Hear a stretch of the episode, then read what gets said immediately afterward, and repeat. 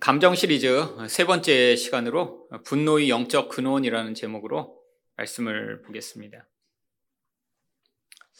인간 관계를 깨뜨리는 가장 중요한 감정 중의 하나가 바로 분노입니다. 자신이 화나거나 혹은 다른 사람이 화나는 것 때문에 관계가 깨어지는 경험을 우리는 살면서 자주 경험하게 되죠. 그런데 왜 이렇게 사람들은 화를 내게 되는 것일까요? 자기 중심적인 욕망의 기준이 강한 사람일수록 결국 화를 잘 내게 되어 있습니다. 다른 말로 얘기하면 내 마음대로 하고 싶은 나의 욕망의 기준이 강한데 그게 충족되지 않기 때문에 바로 분노라고 하는 감정이 생기는 것이죠. 내 마음대로 하고 싶은 것, 내 마음대로 살고 싶은 것, 내가 꿈꾸는 것, 내가 생각하는 것, 이게 강하면 강할수록 이 세상을 살아가며 내 생각대로 되지 않는 경우가 너무 많기 때문에 결국 자주 분노하게 됩니다.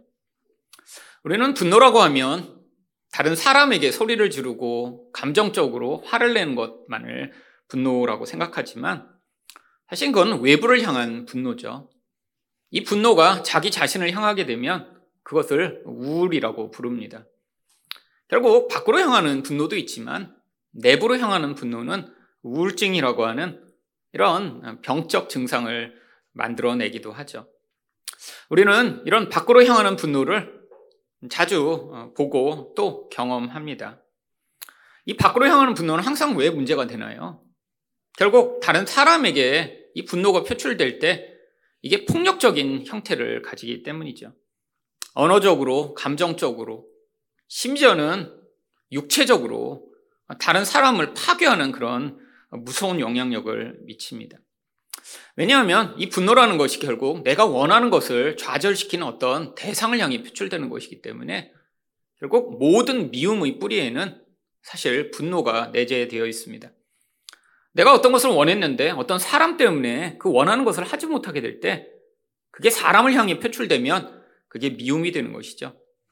근데 환경 때문에 내가 원하는 것을 하지 못하게 되면 결국 이런 내적 분노는 그 환경을 향한 불평과 원망으로 표출되게 되어 있습니다. 결국 어떤 사람이 누구를 자주 미워한다. 또 상황에 대해 자주 불평하고 살아간다라고 하면 그 사람의 기본적인 감정은 분노인 것이죠. 어떤 사람은 이렇게 밖으로 화를 내지를 못하고 그 분노를 자기 자신에게 감추고 있는 사람이 있습니다. 이런 사람이 흔히 경험하는 그런 태도가 바로 무기력증입니다. 이 무기력증이라고 하면 아무것도 하지 않고 그냥 가만히 있는 사람이라고 생각하기 쉽지만 이 무기력증의 정의는 자기에게 이로운 일을 하지 않고 자기 파괴적인 행동을 반복하는 것을 무기력증이라고 이야기를 합니다. 결국 중독 증상이 대표적인 무기력증의 증상이죠. 게임 중독, 결국 자기를 향한 분노가 내재돼서 결국 그게 자기 파괴적인 행위를 계속 하는데 벗어나지 못하게 만드는 것입니다. 그렇기 때문에 이런 중독인에 빠진 사람들이 대부분 성격적으로는 아주 착하고 순한 경우가 많이 있습니다. 상황 때문에, 사람 때문에 너무 화가 났는데 밖으로 표출하지 못하니까 결국 자기 파괴적인 행위를 계속 하면서도 벗어나지 못하는 것이죠. 결국 이런 우울증이나 이런 무기력증에 빠진 사람 가운데는 결국 착한 사람 콤플렉스라고 하는 아, 나는 늘 순종해야 돼. 나는 착한 사람이 돼야 돼. 라고 살아가는 사람이 많이 있죠. 아니, 어떤 경우라도 우리는 이 분노로 말미암아 참 많은 고민들을 하며 살아갑니다.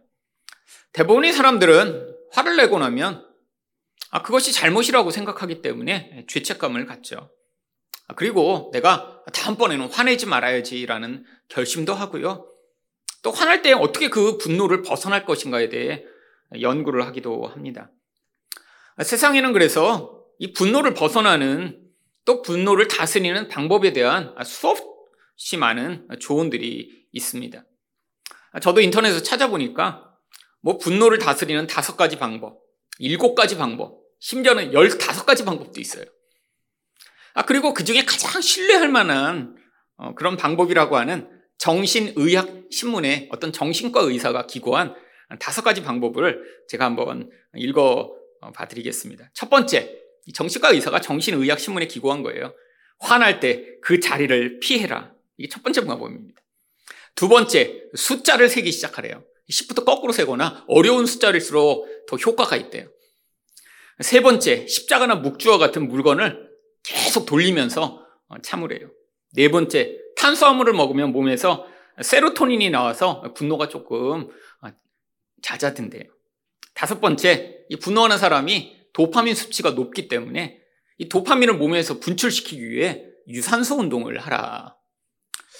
뭐 이런 조언을 듣고 분노를 다스리기 위해 그 자리를 피하거나 숫자를 거꾸로 세거나 아니면 십자가를 만지작거리거나 아니면 탄수화물을 잔뜩 먹거나 달리기를 하더라도 사실 분노를 다스렸다는 사람을 만나기는 쉽지 않습니다. 아니, 다섯 가지 방법이 아니면 열다섯 가지 방법을 사용하면 분노를 다스릴 수 있나요? 사실 이것이 왜 다스리기 어려운지 그 이유는 이 분노의 근원은 영적이기 때문입니다. 영적이라는 것은 눈에 보이지 않는다는 것이고요. 다른 말로 이야기하면 인간이 자기 힘으로는 스스로 다스릴 수 없다라고 하는 것을 이야기하는 것이죠.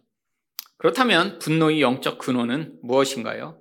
첫 번째로 선과 악을 스스로 판단하는 죄성입니다. 1절 말씀을 보겠습니다. 요나가 매우 싫어하고 성내며 이 요나서를 많은 사람들이 구약의 선교를 이야기하는 책이다라고 생각하지만 사실 요나서는 인간의 이 죄의 본성을 다루시는 하나님의 은혜에 대해 보여주는 책입니다. 사실 이 요나서에 반복해서 나오는 단어가 바로 그래서 선과 악이라고 하는 것이죠.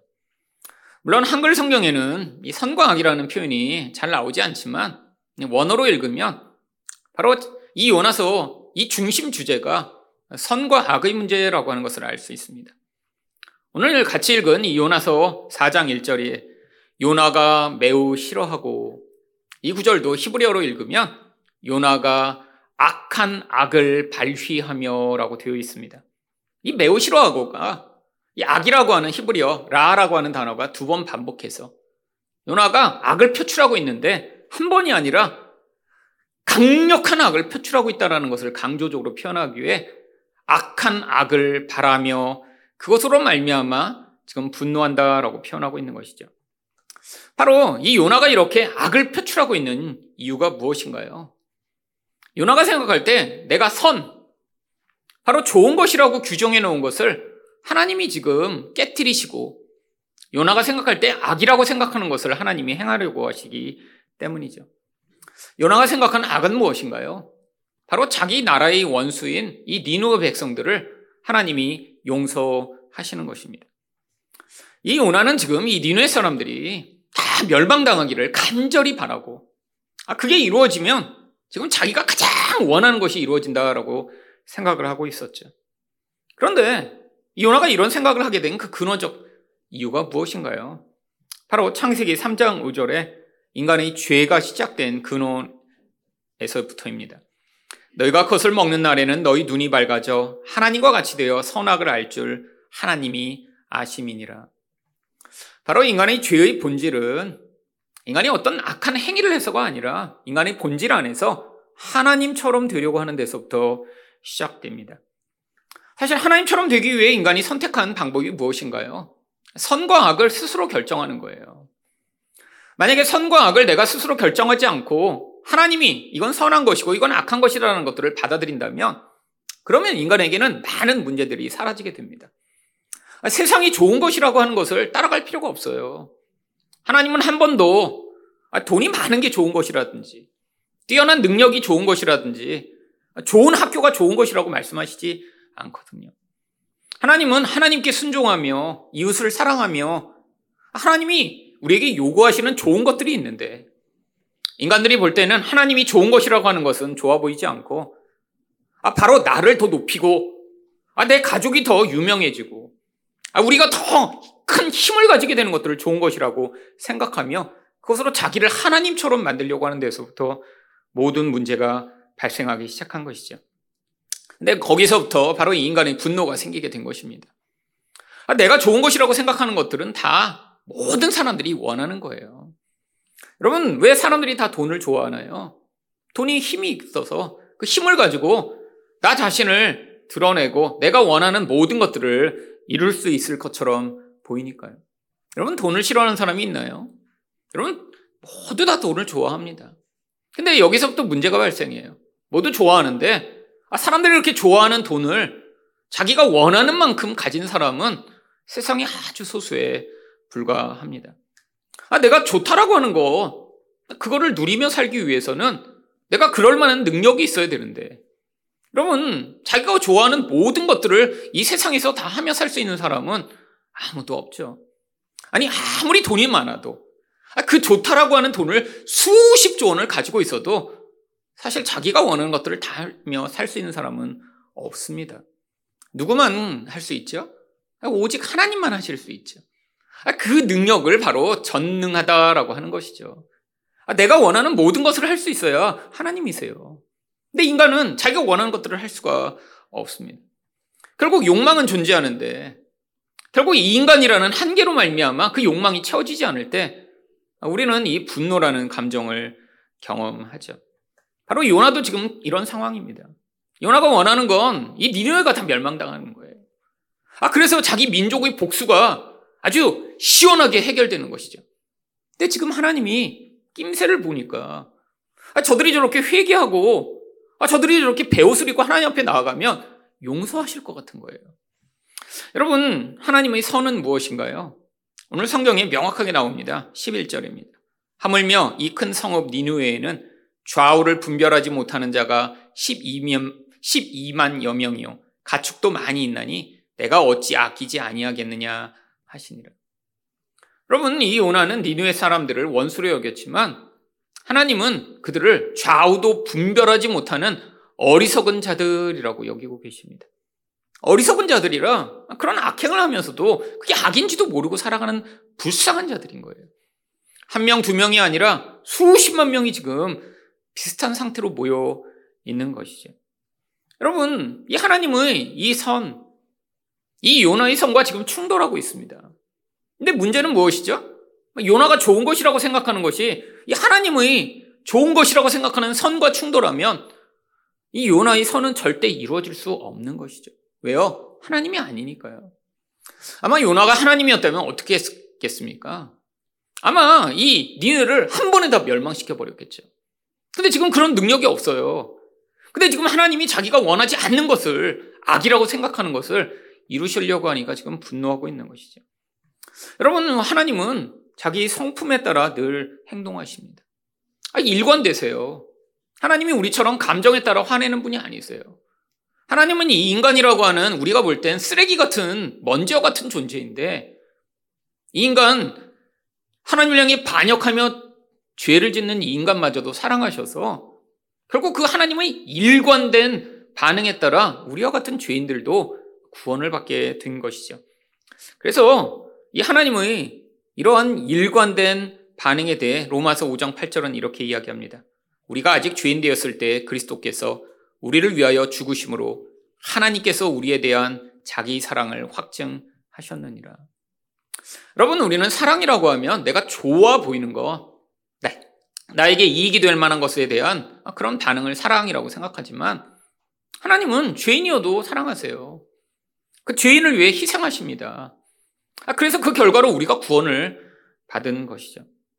여러분, 요나가 하나님을 모른 것이 아닙니다. 요나는 이미 알고 있었어요. 여러분, 이 요나의 이야기에 우리는 다 알고 있죠. 요나가 왜 도망갔나요? 사실 자기가 얼마나 그걸 잘 알고 있었는지 하나님께 이렇게 기도합니다. 2절입니다. 여호와께 기도하여 이르되 여호와여 내가 고국에 있을 때에 이러하겠다고 말씀하지 아니하였나이까? 성경은 기록되지 않았지만 하나님이 요나에게 야 니느웨 가서 이 니느웨 성에 심판을 선포하라라고 명령을 주셨더니 그때 요나가 이미 다 얘기했다는 거예요. 뭘 얘기했어요? 아니 이거 하나님이 그냥 멸망시키지 않고 이렇게 미리 심판을 선포한다고 얘기를 하도록 하신 걸 보니 아니 이들이 회개하면 용서하시려고 하는 거 아니야? 그 다 미리 얘기한 거예요. 아, 하나님 이거 꿍꿍이 있는 거 아니에요? 그래서 어떻게 했어요? 하나님이 어떤 분인가 알기 때문에 요나가 했던 선택이 그러므로 내가 빨리 다시스로 도망하여 싸우니 그거 안 하려고 도망갔다는 거예요. 하나님이 누군가 멸망시키려면 그냥 멸망시키지 왜 하필이면 자기를 보내서 어 여기 심판이 임한다라고 선포하게 하실까 생각해 보니까 아 이렇게 사람들이 회개하면 용서하시려고 그런 거 아니야? 그래서 도망가 버린 거예요. 근데 어떻게 됐어요? 하나님이 잡아다가 결국 바다에 집어넣으시고 거기서 꺼내갖고 다시 니누에로 보내셨습니다. 근데 요나가 이런 확신을 가졌던 이유가 뭐죠? 하나님이 누구신지 너무 잘 알고 있었어요. 하나님이 어떤 분이시래요? 주께서는 은혜로우시며 자비로우시며 노하기를 더디하시며 인애가 크시사 뜻을 돌이켜 재앙을 내리지 아니하시는 하나님이신 줄을 내가 알았음이니다. 여러분 이 요나는 믿음이 아주 큰 사람입니다. 하나님과 대화하면서요. 우리 하나님의 이 성품에 대한 확신이 너무 컸어요. 하나님은 반드시 이 하나님의 성품에 따라 움직이시는 분이라는 확신이 너무 크니까 우리처럼 어, 이렇게 하실까 저렇게 하실까 의심하지 않습니다. 당장에 행동한 이유가 뭐예요? 하나님이 반드시 그렇게 하실 테니까요. 여러분, 근데 요나가 어떻게 됐나요? 도망가다 걸려서 결국 바다가 밑에 들어갑니다. 요나서의 이정의 기록에 의하면 하나님이 물에 빠지자마자 바로 요나를 건지시지 않았던 것 같아요. 요나는 바다 밑까지 내려가 이 바다 풀이 자기 온몸을 감쌌다라고 고백해요. 아마 꼬롱꼬롱꼬롱꼬롱 아마 물에 가서 거의 죽을 때까지 놔두셨다가 그때서야 물고기를 통해 요나를 삼키도록 하신 것이죠. 아, 죽었다가 살아났어요. 요나가 그거를 고백합니다. 하나님께 감사의 기도와 회개의 기도를 해요. 뭐라고 기도하죠? 요나서 2장 4절과 6절을 보시면 내가 말하기를 내가 주의 목전에서 쫓겨났을지라도 나의 하나님 여호와여 주께서 내 생명을 구덩이에서 건지셨나이다. 여러분 하나님의 은혜와 구원에 대해 감사와 찬양을 하고 있습니다. 하나님을 반역한 이 요나를 이렇게 은혜로 구원하셨는데 아, 그래서 그건 감사한데 나는 이렇게 하나님을 반역하고 나는 이렇게 죄지어 죽을 자인데도 하나님이 은혜를 베푸시는 것이 당연하지만 저 나쁜 놈들은 절대로 은혜를 받고 구원을 받아서는 안 된다라고 생각하는 것이죠. 여러분, 이런 모순으로 우리도 살아갈 때 굉장히 많습니다. 아니, 우리는 이 정도의 믿음이 없는 경우도 많아요. 사실 예수님이 우리에게 신약성경에서 말씀하신 사실 유일한 계명이 무엇인가요? 서로 사랑하라예요. 여러분 뭐딴 계명을 우리에게 말씀하셨나요? 근데 우리가 이걸 몰라요. 아니 요나만큼 잘 몰라요. 우리가 안다고 하면 어떻게 이렇게 계속 누군가를 미워할 수 있죠? 여러분, 결국 우리 안에 있는 이 미움의 본질이 뭐예요? 결국 더 근원적으로는 하나님이 말씀하셔도 내가 그 말씀을 하나님의 뜻으로 받아들이지 않는다는 거예요. 내 생각이 더 옳은 것입니다. 하나님이 아무리 사랑하라고 하셔도 어, 내가 미워할 사람 나는 끝까지 미워할 거야 라고 내가 결정하고 아, 내가 좋아하는 사람만을 끝까지 좋아하겠다라고 스스로 결정하는 이 무서운 죄성이에요. 근데 요나는 하나님을 너무 잘하니까 자기 마음대로 결정할 수가 없어요. 하나님이 이렇게 확실하게 은혜를 베푸시는 분이라는 걸 알았더니 근데 하나님은 또 모두 세세요. 이 바다를 요동케 하셔서 이 요나 하나를 잡아 결국 니느웨로 끌어오실 수 있는 놀라운 분이시라는 걸 아니까 하나님이랑 도저히 경쟁이 안 되는 거예요. 여러분 경쟁도 어느 정도 힘의 균형이 있어야 경쟁이 되죠. 아니 온 세상을 뒤흔들면서 요나를 잡아다가 니네로 다시 보내신 그 하나님과 요나가 어떻게 다시 싸우겠어요? 여러분 그러니까 그때 나타나는 감정이 무엇입니까? 여러분 어, 여러분은 언제 화내시죠? 안전한 대상을 향해서만 사실 화냅니다. 상대방이 나보다 약해야 화내요. 여러분 여러분이 어느 회사에 다니시는데 막 사장님한테 화내세요? 직원인데 야 사장 나온다! 그 다음에 어, 사장님 그 다음날 내가 죄송합니다. 어제 제가 그냥 확 돌아갔고 실수했어요. 이런 사람 없어요. 이런 걸 뭐라고 얘기하죠? 분노 조절 장애가 아니라 분노 조절 잘해라고 얘기하더라고요. 대상을 보고 화낸대요. 그래 잘해요. 분노 조절 잘해요. 여러분 차 타고 가다가도 막 화낸 사람이 있잖아요. 근데 다른 차에서 사람이 내렸는데 막 2미터짜리 거구가 내리면 어떻게 돼요? 금방 아, 안녕하세요. 인사 잘해요. 여러분, 사실 분노는 안전해야 내는 거예요. 그래서 여러분 가장 안전한 대상이 누구예요? 가족이잖아요. 사실 이 분노에 대한 문제를 많이 가진 사람은 사실 완전히 나를 모르는 사람이거나 아니면 가장 가까운 가족을 향해 분노합니다. 근데 상대방이 세면요. 여러분, 화 못 내요. 여러분, 그런데 가장 센 하나님이 얼마나 강력한지를 잘 아는 이 요나는 그러니까 어떻게 돼요? 화를 못 내는 거예요, 더 이상. 어떻게 화를 내요? 아까 말씀드렸잖아요. 결국 자기 자신을 향해 분노가 향하게 되면 우울증이 되고요. 우울증의 끝은 자살입니다. 자기 파괴예요. 대부분의 우울증 환자는 그래서 다 자살 시도를 합니다. 여러분 결국 요나가 그래서 하나님 앞에서 뭐라고 얘기해요? 3절입니다. 여호와여 원하건대 이제 내 생명을 거두어 가소서 사는 것보다 죽는 것이 내게 나음이니다. 여러분 하나님의 음성을 듣는 선지자예요. 근데 하나님 앞에서 차라리 날 죽여. 뭐 우리가 이거를 자주 특수 용어로 표현하죠. 베제라라는 BJR이라고 표현하더라고요. 베제라. 날 죽이라는 거예요. 근데 왜 날 죽이라고 그래요? 너무 화나서 날 죽여 죽여. 여러분 부부싸움 할 때도 남편이 너무 폭력적이에요. 근데 여자들이 그냥 맞고 있나요? 여러분 대부분 그런다고 그러더라고요. 날 죽여 죽여 죽여. 그러다 더 만다고 하더라고요. 그런 거죠. 배째라는 거예요. 그냥 차라리 죽어서 내가 보복하겠다. 내 뜻대로 안 되는 일이 차라리 죽어버리겠다. 여러분 이게 하나님과 경쟁하는 인간의 모습입니다. 여러분 겉으로 보면 뭐 하나님을 향해 지금 막 소리 지르고 막 하나님과 싸우고 있나요? 근데 하나님이 지금 요나의 마음 중심을 보고 계신 거예요. 요나한테 뭐라고 하세요? 4절입니다. 여호와께서 이르시되 내가 성내는 것이 옳으냐? 지금 너무 화나서 차라리 나를 죽이세요라고 소리지고 있는 요나한테 네가 화내는 게 지금 옳으냐? 여기 옳으냐라고 하는 단어가 바로 이 요나서에 반복되고 있는 선이라고 하는 그 단어가 여기서는 옳으냐라고 번역된 것입니다. 이 히브리어의 악이라는 단어는 라라고 하는 단어고요. 선이라고 하는 단어는 토브라고 하는 단어입니다. 선과 악의 싸움인 거예요. 여러분, 이 요나의 선은 무엇이죠? 니누에가 싹 다 멸망당해 죽어버리는 거예요. 거기는 어린아이건 여자건 어떤 사람은 관계없어요. 그냥 내가 미운 대상에 속해 있는 모든 인간들이 다 죽어버렸으면 좋은 거죠. 여러분, 이거 무서운 거 아닌가요? 아니, 가끔씩 그런 사람이 있더라고요, 아직도. 뭐, 지금 한국이 일본에게 이렇게 침략을 당하고 압제를 당한 게 벌써 수십 년이 지났습니다. 근데 일본에 이렇게 지진 나고 그럴 때 가끔씩 인터넷에 그냥 일본 전체가 다 물에 빠져서 다 죽어버렸으면 좋겠다. 이런 댓글 쓰는 사람들이 있잖아요. 무서운 거죠. 인간의 악이죠. 여러분, 지금 일본에 있는 사람 가운데 한국에 와서 직접 한국 사람들을 괴롭혔던 사람이 몇 명이나 있을까요? 대부분의 사람들은 사실 아무 관련 없이 살고 있습니다. 근데 그 수십 년 전에 한국이 받았다라고 하는 그 결과, 아, 자기가 피해를 입은 것도 아니에요. 근데 이런 사건이 벌어지면 다 죽어버렸으면 좋겠다. 여러분, 이런 마음이죠. 지금 이 유나의 마음. 물론, 니누에에는 이런 학살과 압제를 주도한 군인과 왕과 장군들이 있겠죠. 근데 대부분의 사람들은 그렇지 않잖아요. 근데 다 죽어버렸으면 좋겠다라는 거예요. 이게 요나의 선입니다. 하나님의 선은요. 아, 그들을 보니까 좌우를 분별하지 못하는 어리석은 자들이라. 아, 그래서 뭘 해야 할지 모르니까 저렇게 살아가는 불쌍한 자들인데. 인간만이 아니라 수도 없는 가축까지 같이 있어요.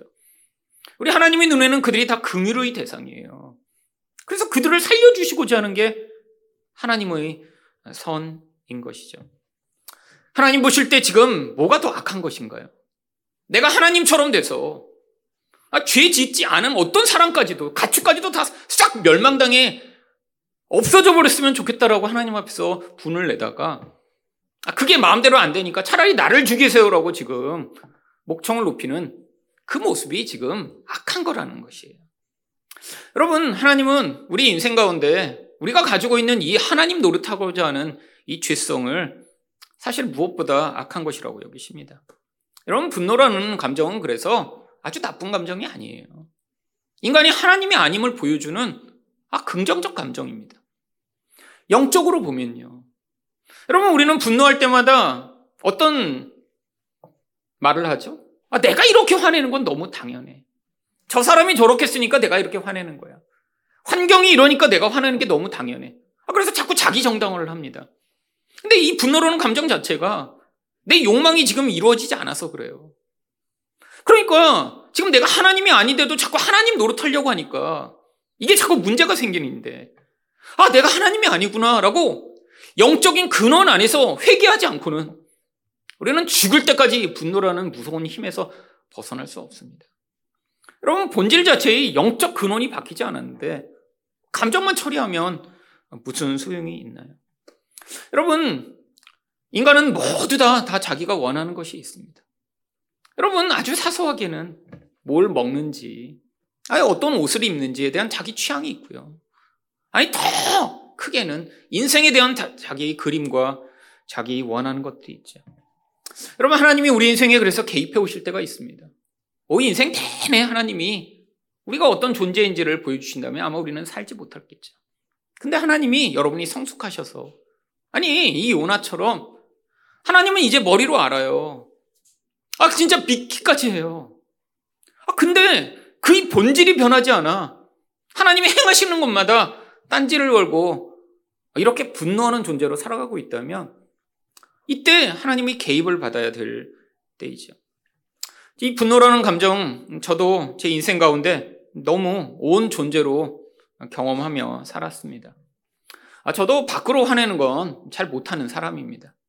아, 저도 이 분노보다는 사실을 스스로를 자학하고 혹은 두려워서 화내기보다는 화내지 못한 나에 대해서 스스로 자책하는 경우가 많았죠. 아, 근데 겉으로 이렇게 자주 화내진 않지만 예전에 안전한 대상인 제 동생들을 향해서는 자주 소리 지르고 화내고 그래서 은혜 받기 전에는 나쁜 오빠였죠. 밖에서는 친절한데 왜 동생들한테만 그러냐. 우리 어머니도 이상하게 생각하셨어요. 아니, 이렇게 착한 오빠가 그러냐고. 밖에서만 찾겠죠. 남의 시선이 중요하니까. 근데 저는 제 인생에 그래서 분노가 그렇게 큰 문제라고 생각을 안 했습니다. 근데 미국에 갔는데 이 상황이 제가 원하지 않는 상황들이 계속 벌어지기 시작했죠.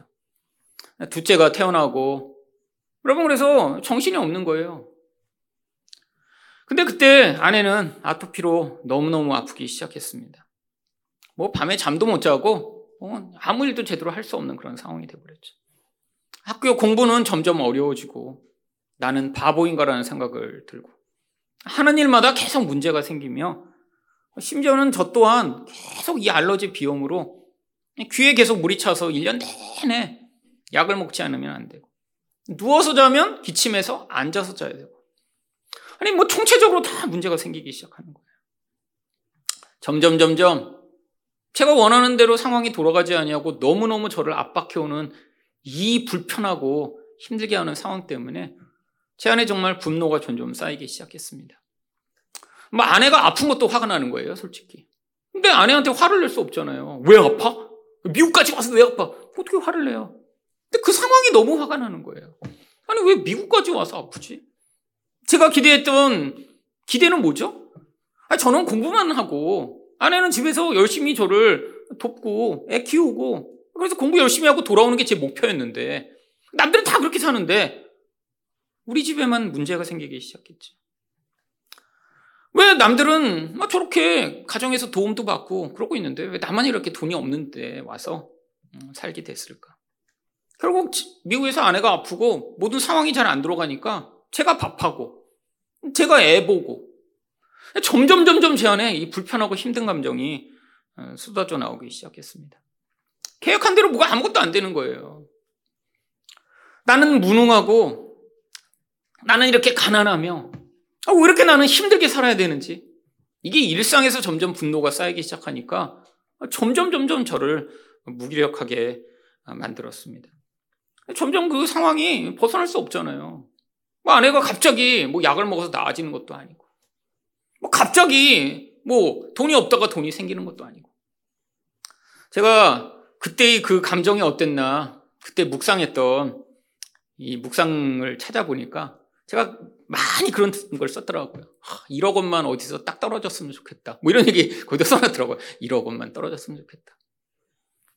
사실 그래서 그 상황에 벗어날 수가 없어서 어, 유학을 그만두고 돌아오고자 하도 수없이 시도했습니다. 도저히 못 견디겠는 거예요. 이대로 있다가는 뭐 완전히 저도 미쳐버릴 것 같고 음, 도저히 살 수가 없다. 근데 신기하게 하나님이 늘 침묵하시는데 아 이제 그만두고 가야 되나? 그러면 하나님이 자꾸 아니야 여기 있어 이런 여러 가지로 말씀을 너무 강하게 하시는 거예요. 묵상만 하면 넌 여기 있어야 돼. 도대체 거기서 꿀 떨어지는 것도 아닌데. 근데 하나님은 응답하시지 않고 상황도 변화되지 않는데 그 상황을 정말 아주 극단적으로 촉발시키는 사건이 생겼습니다. 그런 힘든 상황에 어, 저희 첫째 아이가 새벽마다 비슷한 시간에 깨서 울기 시작했어요. 뭐 첫날은 아, 왜 울어? 일어나 뭐 화장실 가고 싶어? 애들은 새벽에 깨니까요. 근데 그게 하루, 이틀, 3일, 4일, 한 달 이상을 계속됐어요. 새벽 두세 시면 깨서 울고, 그리고 한두 시간을 달래고 재우고. 잠까지 못 자니까 이게 사람이 거의 미쳐버리기 시작하는 거예요. 아니, 아기가 그런데 그냥 아기가 어쩌다 한 번 깰 수 있죠. 근데 그게 늘 같은 시간에 깨요. 아, 그래서 결심을 했어요. 아, 2시쯤 일어나니까 내가 차라리 그렇게 깼다가 아예 못 자느니 그때까지 버티다가 이제 깨면 이제 시종을 든 뒤에 그다음 그때는 자야겠다. 그럼 꼭 그런 날은 4시쯤 일어나요. 아, 기가 막히죠? 그게 한 달 이상 계속되니까 완전히 잠이 다 깨져버렸습니다. 그래서 잠이 깬 다음에 아침까지 있다가 그때 자고 뭐 하루가 완전히 다 망가지는 거예요. 어, 점점 점점 그 상황이 되니까 이 분노라는 게 이 안에서 견딜 수가 없게 된 거죠. 뭐 모든 게 다 화가 나는 거예요, 이제는. 아니 뭐 애도 하나지만 가장 화나는 대상이 누구죠? 사실은 하나님이었습니다. 아, 그렇다고 기도를 안 하거나 제가 나쁜 짓을 하며 살게 한 게 아니에요. 그때가 가장 많이 기도할 때. 너무 힘들고 너무 고통스럽고 너무 돈 없고 정말 너무너무 고통스러워서 정말 매일같이 몇 시간씩 기도하지 않으면 살 수 없을 때였죠. 근데 어느 날 또 저희 아이가 깨서 울기 시작하는데 보통은 울면 일어나서 이제 시중을 들어야 되는데 시중을 못 들기는 거예요. 그래서 그냥 방을 나와버렸습니다. 그래서 너무 화가 나서 하나님께 기도했죠. 하나님 왜 이러시냐고. 나한테 원수 줬냐고. 왜 나만 쫓아다니면서 괴롭히시냐고. 도대체 내가 뭘 얼마나 잘못했길래 이러시냐고. 그리고 거기서 화를 내기 시작했어요. 정말 너무너무 화가 났어요. 아, 물론 그 전에 전 착한 목사였어요. 하나님께, 뭐 어떤 사람은 뭐 하나님께 사태짓도 했다고 그랬지만 제가 그런 설교 들 때마다 하나님을 몰라. 우리 하나님 얼마나 무서운데. 하나님 또 얼마나 은혜로우신데 몰라, 몰라. 저는 은혜도 많이 받았어요. 근데 그날은 견딜 수가 없는 거예요. 하나님 왜 이러시냐고, 왜 이러시냐고. 아, 내가 이렇게 기도하고 열심히 잘하겠다고 왔는데. 도대체 뭐 하시는 거냐고. 근데 그때 하나님이 저한테 요한한테 물어보셨던 똑같은 질문을 물어보셨습니다. 뭐 말씀을 기억나게 하신 거죠. 내가 성내는 것이 옳으냐. 아, 근데 제가 딱 그 질문을 받고 답을 해야 되는데 너무 옳은 거예요. 옳잖아요, 하나님. 아니, 이런 상황에서 화가 안 나겠어요? 아, 미국에 공부하러 왔는데 아내는 아프고, 그래서 내가 맨날 밥해야 되고, 아니, 애는 맨날 이렇게 새벽마다 깨서 울고, 돈은 없고, 나도 아프고, 되는 일은 없고, 어떻게 화가 안 나요? 맞습니다. 제가 화나는 게 당연해요. 제가 자기 변명을 계속하고 있는데, 그때 또 한 번, 이 질문이 제게 기억났죠. 내가 화내는 것이 옳으냐? 근데 그때 제 안에서 그런 생각이 들었어요. 왜 나는 돈이 없으면 안 되고, 왜 나는 내 가족이 아프면 안 되고, 왜 나는 애들이 깨서 새벽에 울면 안 되고, 왜 나는 이렇게 외국에 와서 바보처럼 공부하는 게 어려우면 안 되는 거지. 아니, 세상에 많은 사람들이 훨씬 더 고통스럽게 살고 있는 사람들이 많은데. 어떤 사람은 가족이 죽기도 하고, 음, 어떤 사람은 정말 사랑하는 사람을 일찍 잃어버리기도 하고, 어떤 사람은 정말 하루에 한 끼를 먹지 못해서 힘들어하는 사람들도 있는데. 아, 저는 그런 건 아니었거든요. 근데 나는 내가 왜 화나나 생각해 보니까 너무 당연하게 아, 나는 미국에서 잘 살아야 되고 내가 이렇게 잘 사는데 하나님도 도와주셔야 되고, 아, 내가 이렇게 문제가 없는데 내 주변 사람도 다 잘, 나를 도와줘야 된다고 생각하는데, 그게 안 되니까 너무너무 화가 났던 거예요. 내가 당연하다고 생각하는 것이 사실 당연한 게 아닌데, 내가 너무 당연한 것을 얻지 못한다고 생각하니까 너무 화나서 내가 원하던 평안과 안락이 마치 하나님이 뺏어버리신 것처럼 하나님을 향해 분노하고 있었던 것이죠. 제가 그 결론에 이르러서야 그때 회개하기 시작했습니다. 하나님 맞습니다. 제가 하나님 노릇을 하려고 하는데 그게 안 돼서 너무 고통스럽습니다. 내가 내가 좋은 곳이라는 걸 다 정해놨는데 그게 하나도 이루어지지 않아서 너무너무 고통스러웠어. 아, 그래서 이렇게 화낼 수밖에 없습니다. 근데 저도 어떻게 할 수가 없습니다. 하나님, 내가 이 하나님 자리에서 내려오게 도와주세요. 하나님이 선이라고 하는 거 못 받아들이겠습니다. 하나님, 하나님이 선이라고 하는 거제 눈에는 다 악한 것처럼 보이는데. 하나님, 그 하나님의 선을 받아들일 수 있도록 은혜를 달라고 기도하며 회개를 했습니다. 여러분 참 놀라운 사실이 뭔지 아세요? 그냥 그걸로 끝났으면 그래 내가 이렇게 화내다가 기도하고 은혜를 받았지라고 하겠지만 그 다음 날부터 저희 아이가 새벽에 일어나지 않기 시작했어요. 정말 한 번도 안 일어나는 거예요. 그전에는 정말 얼마나 규칙적으로 맨날 일어나는지 옆집에서까지 도 알았어요. 옆집 외국인이 저한테 아, 새벽마다 애가 비슷한 시간에 깨서 울더라고. 근데 딱 그날을 기점으로 일어나지 않는 거예요.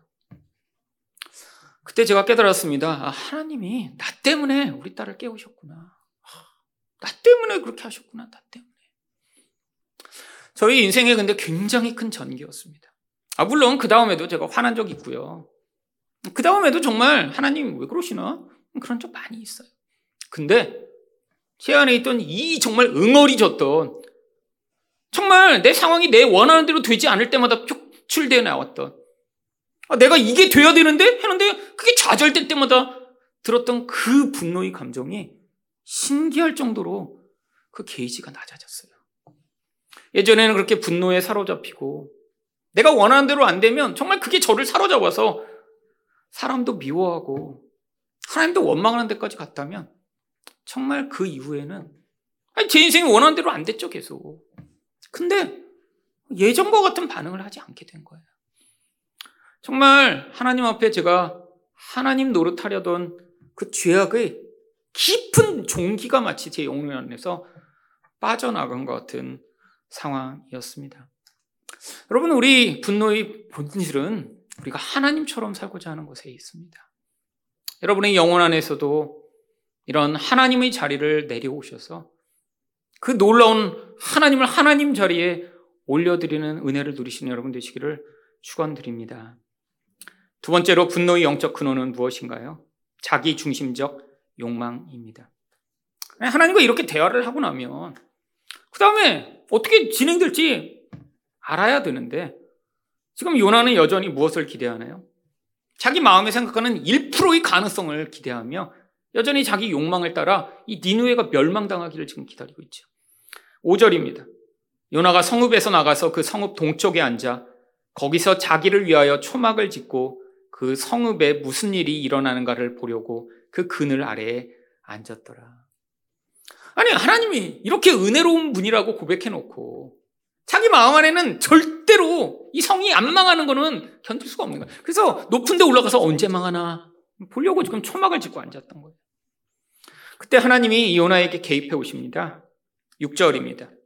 하나님 여호와께서 박넝쿨을 예비하사 요나를 가리게 하셨으니 이는 그가 그의 머리를 위하여 그늘이 지게 하며 그의 괴로움을 면하게 하려 하심이었더라. 요나가 박넝쿨로 말미암아 크게 기뻐하였더니. 여러분 요나가 처음으로 요나서에서 크게 기뻐합니다. 여러분 1절에서 악한 악을 쏟아내던 요나가 여기서는 기뻐하고 기뻐했더라. 이것도 히브리어 반복법이에요. 여러분 왜 그렇게 기뻐하고 기뻐했죠? 머리에 그늘이 져서 덥지가 않은 거예요. 이게 뭔가요? 자기 욕망이 지금 충족됐죠. 여러분, 이 중동의 더운 날씨에 아무리 자기가 얼기설기 초막을 져도 햇볕이 내려지는데 하나님이 그 초막 위에다가 넓은 박농쿨을 보내셔서 이 요나가 그 그늘 안에서 시원함을 맛보게 하신 거예요. 그랬더니 너무너무 기뻐진 거예요. 여러분, 근데 이 성경이 놀랍습니다. 여기 있는 이 예비하다라고 하는 단어가 이 요나서에 계속 반복해서 등장해요. 하나님이 큰 물고기도 예비하셨고, 박넝쿨도 예비하셨고, 벌레도 예비하셨고, 뜨거운 동풍도 예비하십니다. 우리 하나님이 이 바다도 하나님의 손 안에 있고요. 바다 안에 있는 물고기도 하나님의 손 안에 있고, 아니 벌레도 이런 나무 하나도 하나님의 손 안에 있어서 이걸 다 준비하신다는 거예요. 근데 준비해서 뭐 하세요? 이 요나 한 사람의 본질 안에 있는 죄가 무엇인가 드러내시고자 이걸 다 지금 사용하고 계신 거예요. 온 세상을 만드신 하나님께서 이 세상의 미물과 같은 것을 사용하셔서 이 요나 한 사람이 그 무서운 죄악, 이 죄악이 무엇인가요? 바로 여기서 이 요나가 이렇게 지금 기뻐하게 된 그 이유가 또한 그가 가장 강렬하게 분노하게 된 이유가 되는 이 요나의 자기 중심적 욕망을 드러내시고자 하신 것입니다. 여러분 그래서 이 절에 괴로움을 면하게 하사라고 하는 단어 또한 그를 악에서 구원하시고자 이런 뜻이에요. 이 괴로움이라는 단어가 또 라라고 하는 이 악이라는 단어가 또 사용되고요. 면하게 하다가 구원하다는 뜻이에요. 이 햇볕으로 그를 구원하는 게 아니라 그 영혼의 악으로부터 그를 구원하시는 하나님의 행위임을 보여주는 것이죠. 여러분, 근데 당장 또 하나님이 예비하신 어떤 일이 벌어지나요? 7절입니다. 하나님이 벌레를 예비하사 이튿날 새벽에 그, 그 박넝쿨을 갉아먹게 하심에 시드니라. 여러분, 사람이 언제 이렇게 감정이 극단적으로 움직이죠? 이렇게 뭔가 좋은 게 주어져서 누리고 있는데 그걸 뺏겼을 때. 차라리 처음부터 안 주어져 있으면 괜찮아요. 근데 내가 그 혜택을 누려, 좋아. 근데 그 중간에 아직도 멸망을 내면 더 여기 오래 앉아 있어야 되는데, 아, 근데 그, 그 결국을 보기 전에 하나님이 하루 만에 그것들을 시들어버리게 만드세요. 여러분, 사실 그래서 부자였던 사람이 가난하게 되면 더 고통스럽습니다. 이전에 누리던 모든 것들을 빼앗기게 되면 더 화나게 되죠. 하나님은 내 거기서 멈춘 게 아니라 8절에 또 뭘 준비하셨죠? 해가 뜰 때 하나님이 뜨거운 동풍을 예비하셨고 해는 요나의 머리에 쪼임에 요나가 혼미하여 스스로 죽기를 구하여 이르되 사는 것보다 죽는 것이 내게 나으니이다. 여러분 하나님이 뜨거운 바람을 요나에게 불기 시작하십니다. 그늘도 없죠. 여러분 만화 보면 그런 거 있잖아요. 여기 김이 모락모락 올라오는 이 요나의 모습. 지금 외적으로는 지금 뜨거워서 죽겠는데 이 외적으로만 뜨거운 게 아니에요. 여러분 아니 사막에서 뜨겁다고 아 죽고 싶어 이러나요? 아니 더 생존의 의지가 불탈 수도 있죠. 근데 지금 요나는 왜 죽고 싶어요? 지금 자기 욕망이 좌절되고 하나님은 하나님이 뜻대로 행하시고 지금 이거 복합적으로 내면 안에서 지금 파괴적인 힘이 너무 강력하게 나타나면서 지금 내부나 외부나 지금 다 뜨거워지는 상황. 여러분 이때 상황에 하나님이 또 똑같은 질문을 하십니다. 9절입니다. 하나님이 요나에게 이르시되 내가 이 박넝쿨로 말미암아 성내는 것이 어찌 옳으냐 하시니 그가 대답하되 내가 성내어 죽기까지 할지라도 옳으니다. 여러분 이 박넝쿨로 말미암아 내가 화내다가 죽어도 내가 옳다는 거예요. 내가 죽어도. 여러분 이 박넝쿨과 이 요나의 관계는 뭐죠? 하나님이 보내셨던 박넝쿨이에요. 요나가 심었나요? 요나가 조금이라도 애를 썼나요? 아무 일도 하지 않았어요. 그냥 요나가 서 있는데 하나님이 보내셔서 잠깐 혜택을 누리게 하시다가 또 잠깐 그 혜택이 사라지도록 하신 거에 불과하죠. 근데 너무너무 화나서 너무 화가 나는데 그 화가 자기를 죽여도 자기는 옳다라는 거예요. 여러분, 결국 이게 인간의 죄성입니다.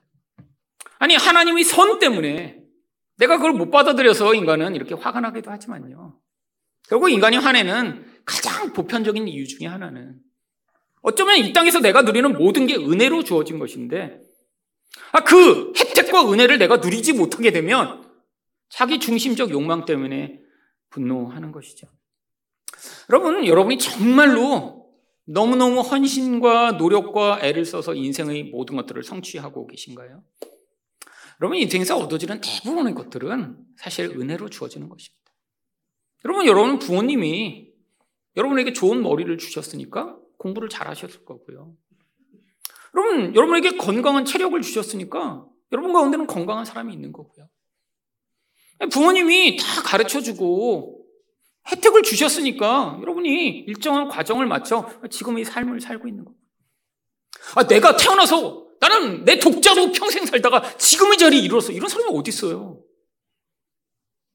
그럼 뭐 야생의 영향인가요? 태어나자마자 혼자 뛰어다니다가 풀 먹고 자랐어요? 아니, 사실 우리는 수없이 많은 사람들의 혜택과 은혜, 아니, 특별히 하나님의 은혜로 말미암아 이 자리까지 왔는데, 아니, 근데 우리가 화나는 많은 이유들이 뭐죠? 은혜를 받아놓고도 내가 원하는 게 내 욕망이 좌절돼. 내가 원하는 것들이 주어지지 않으면 분노하고 화가 나죠. 얼마나 화가 나냐면 내가 원하는 걸 갖지 못하면 차라리 죽는 게 낫겠다라고 생각하기까지 화가 나는 게 인간의 본질입니다. 여러분 여기서 어떻게 벗어날 수 있을까요? 여러분 우리는 절대로 노력해서 벗어날 수 없습니다. 인간은 이 자기 욕망이라는 것을 어떻게 벗어나겠어요? 여러분 죽기 전에는 우리 욕망을 우리는 스스로 벗어날 수 없습니다. 근데 이것을 벗어날 수 있는 유일한 방법이 있어요. 내 욕망보다 훨씬 더 크고 훨씬 더 그것이 채워졌을 때 만족을 경험하는 하나님의 마음을 우리가 받아들이기 시작하는 거죠. 여러분, 우리가 원하는 게 사실은 하나님의 그 크고 놀라운 하나님의 마음에 비하면 너무 좀스럽고 작은 것이죠. 지금 요나가 너무 화난 게 뭐예요? 지금 박넝쿨 사라져서 너무너무 화났어요. 근데 지금 하나님의 마음은 뭐예요? 이 박넝쿨에 대한 사랑과 비교할 때 말도 안 될 만큼 큰 악인들까지도 사랑하시는 하나님이 큰 마음이죠. 그래서 하나님이 10절과 11절에서 이렇게 말씀하신 거예요. 여호와께서 이르시되 내가 수고도 아니하였고 재배도 아니하였고 하룻밤에 났다가 하룻밤에 말라버린 이 박넝쿨을 아꼈거든. 은혜로 주어졌는데 그걸 아끼고 사랑했어요. 그 좋아하는 게 사랑해지니까 화가 난 거예요. 근데 하나님이 이것과 대조해 뭐를 말씀하세요? 하물며 이 큰 성읍 니누웨에는 좌우를 분별하지 못하는 자가 12만 명이요 가축도 많이 있나니 내가 어찌 아끼지 아니하겠느냐. 여러분 요나의 이 마음과 하나님의 이 마음은 너무너무 차원이 다를 정도로 큽니다. 여러분 우리 또한 인생 가운데 자기 욕망을 이루기 위해 살아가죠. 어떤 사람은 그 자기 욕망을 하찮은 물질로 채우기 위해 애쓰는 사람이 있고요. 그래서 거기다 시계 사고, 차 사고, 뭐 핸드백 사고, 뭐 그러면서 막 좋더라고. 그러고 살죠. 차원이 낮은 수준이죠. 여러분, 이 마음을 어떻게 물질로 채우겠어요? 그러니까 계속 새로운 거 사야 돼요. 어떤 사람 그보다 한 차원 높은 수준으로 삽니다. 뭐 선행도 하고, 기부도 하고. 여러분, 근데 그것도 끝이 없어요. 그 근원이 뭐예요? 결국 그걸 통해 나를 드러내고 높이고 싶은 거죠. 여러분, 인간의 욕망은 물질이건 비물질이건 채워지지 않습니다. 일시적 만족만을 줄 뿐이죠. 여기서 벗어나게 만들 수 있는 유일한 것이 무엇인 줄 아세요? 하나님의 마음을 우리가 품게 되는 것이죠. 여러분, 하나님은 원수까지도 사랑하세요. 근데 그 하나님의 마음을 가진 자가 누리게 되는 그 은혜. 아니, 나의 이 좁은 시각을 벗어나 하나님이 어떤 시각과 마음을 가지고 세상을 보시는지 그 하나님의 마음과 시선에 동참하게 될 때 그 누리는 그 은혜. 여러분, 이 은혜를 누리지 못하면 우리는 늘 이 땅의 것을 바라보며 내 욕망에 따라 일희일비하며 늘 인생을 살게 되어 있습니다. 내가 원하는 게 좌절되면 분노하고 화내고 심지어 그게 은혜로 주어졌지만 나는 마땅히 그걸 누려야 되라고 주장하며 결국 자기밖에 없는 인생을 살게 되죠. 여러분, 요나서에 하나님이 이 질문에 대한 요나의 답이 없어요. 왜죠? 요나가 이제야 깨닫게 된 것입니다. 자기 이 좀스러운 밴댕이 소갈딱지 같은 마음과 원수까지도 사랑하시는 그 하나님의 거대한 마음 사이에서 자기가 너무 부끄럽게 여겨지게 된 거죠. 여러분, 요나서 기록하면 누구의 치부가 드러나나요? 요나의 치부가 다 드러나잖아요. 근데 이걸 기록해서 우리 하나님이 얼마나 크고 놀라우신 분이신가를 우리한테 전하고자 했던 것이죠. 여러분, 여러분 인생 가운데 우리의 이 작은 욕망을 벗어나 하나님의 마음을 받아들이는 것이 또한 우리가 자기 욕망을 이루려고 애쓰다 분노하며 살아가는 이런 인생을 벗어날 수 있는 유일한 길입니다. 사실 저도 예전에 그런 경험이 있습니다. 결혼한 지 얼마 안 돼서 일어났던 일인데, 그때 뭔지도 모르지만, 뭐 아내 때문에 화가 났습니다. 집에서 뭐 싸우지는 않았어요. 저는 늘 나이 많은 오빠였으니까 제가 참아야 돼서 화가 났는데 마치 화가 안 난 척 집을 나왔습니다. 근데 마음이 너무 화가 나는 거예요. 그래서 교회에 와서 하나님한테 고발을 하고 싶었어요. 그래서 기도실을 찾아갔습니다. 그 당시에는 이제 큰 교회에 있었기 때문에 기도실이 여러 개가 있었어요. 그래서 가서 하나님께 하나님 이렇게 이렇게 이렇게 이렇게 이제 저는 정당하고 제 아내는 잘못했습니다. 그러면 이제 고발을 해서 우리 하나님이 어 그래 네가 정당하구나 이런 얘기를 좀 듣고 싶었어요. 기도실을 찾아갔는데 그날따라 기도실이 만 원인 거예요. 그래서 그 기도실 열쇠 나눠주는 집사님한테 아, 제가 꼭 기도해야 된다 오늘은 빨리 열쇠 좀 달라 그랬더니 시간을 보시더니 아, 한 두 시간씩 기다리셔야 된다고 막 그러시는 거예요. 그래서 아, 뭐 빨리 어디 끝나는 데 없나요? 그랬더니 방 하나가 있는데 거기는 그냥은 줄 수 없고 중보 기도실이라 중보 기도 올라온 거를 30분 기도하시고 나면 그 다음에 개인 기도 하셔도 된다. 그래서 그럼 거기라도 달라고. 너무 마음이 지금 막 불타오르고 있었거든요. 빨리 고발해야 돼서. 그래서 이제 그 중보기도 책자를 받아갖고 이제 올라갔어요. 그러면 몇몇 명 다니는 큰 교회니까 중보 책자가 이렇게 두꺼워요. 근데 저보고 30분은 꼭 기도하셔야 된다. 약속을 했어요. 이제 30분 기도하고 개인 기도 하겠다고. 가서 이제 펼쳤는데 첫 장부터 대부분이 거기에 올라온 기도 제목들이 주변 사람이 다 죽어나가고 있는 상황이더라고요. 암에 걸리고, 뭐 백혈병, 뭐 심근경색, 뇌졸중, 뭐 아이인데 지금 뭐 7살짜리가 지금 백혈병으로 뭐 6개월간 수술 받고 뭐 그러고 있다. 뭐 교통사고 나서 지금 막 사경을 헤매고 있다. 이혼 위기에 있다. 가까운 사람이 자살했다. 뭐. 제가 그걸 가지고 한 30분간 기도하고 있는데 제가 하나님께 기도하려고 했던 제목은 아내가 저한테 뭐 어떻게 했어요? 뭐 이렇게 뭐 불편하게 했어요, 하나님. 아내가 제 말을 안 받아줬어요. 뭐 이런 거 얘기하려고 했다가 그걸 제가 30분 이렇게 막 기도하다 보니까 어, 너무너무 창피해졌어요, 솔직히 정말. 사람들은 이런 생명의 문제를 놓고 이렇게 기도하고 있는데 어, 나는 지금 뭐 하고 살고 있는가? 남들은 이렇게 지금 아버지가 돌아가시기 전에 예수 믿어야겠다고 이렇게 울면서 기도하며 제발 좀 기도해달라고 하고 있는데 나는 도대체 인생에 이런 사소한 문제를 가지고 지금 이렇게 살고 있는가? 제가 그날 거기서 참 많이 회개했습니다. 하나님, 정말 나의 이 좁디 좁은 마음을 가지고 살며 이렇게 정말 무슨 일 때문인지도 알지 못하는 그런 사소한 거에 맨날 화나고 이렇게 좀스럽게 살다가 죽지 않고 정말 이런 크고 위대한 하나님의 마음을 갖게 해달라고요. 여러분, 우리 인생에 어쩌면 그렇지 않나요? 아니, 그렇게 싸웠는데 나중에 보면 왜 싸운지도 몰라요. 여러분, 그러시지 않아요? 1년 전에 막 그냥 막 싸웠는데 1년 지나고 나서 왜 싸운지도 몰라요. 되게 사소한 일 때문에 싸웠잖아요. 여러분, 인생이 늘 내가 원하는 욕망이 너무 사소한데 그 사소한 걸 누군가 들어주지 않으니까 화나고 미워하고 소리 지르고 이렇게 살아가는 인생 가운데 여러분 우리 마음이 정말 하나님의 마음처럼 확장돼 이 세상의 이런 사람들의 인생에서 하나님의 마음으로 심지어는 원수까지도 품고 기도할 수 있는 그 은혜의 자리로 나아가시기를 예수 이름으로 축원드립니다.